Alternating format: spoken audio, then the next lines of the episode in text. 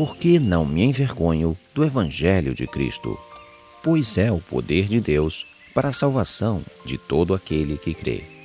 primeiro do judeu e também do grego. Antes, como ministros de Deus, tornando-nos recomendáveis em tudo, na muita paciência, nas aflições, nas necessidades, nas angústias, nos açoites, nas prisões, nos tumultos, nos trabalhos,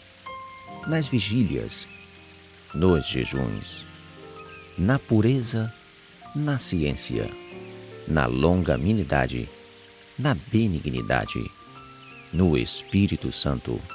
no amor não fingido, na palavra da verdade, no poder de Deus, pelas armas da justiça,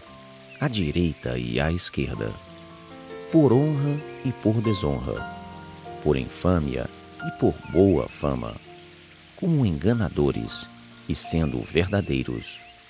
como desconhecidos, mas sendo bem conhecidos,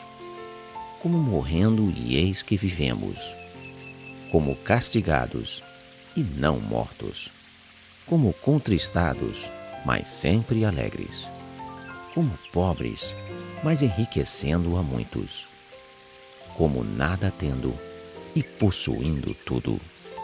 E para que não me exaltasse pelas excelências das revelações, foi-me dado um espinho na carne,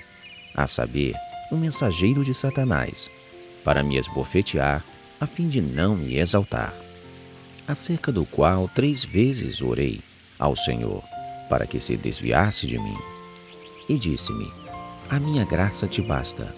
porque o meu poder se aperfeiçoa na fraqueza.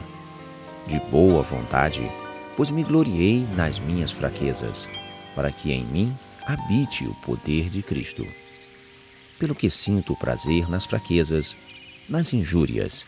nas necessidades, nas perseguições,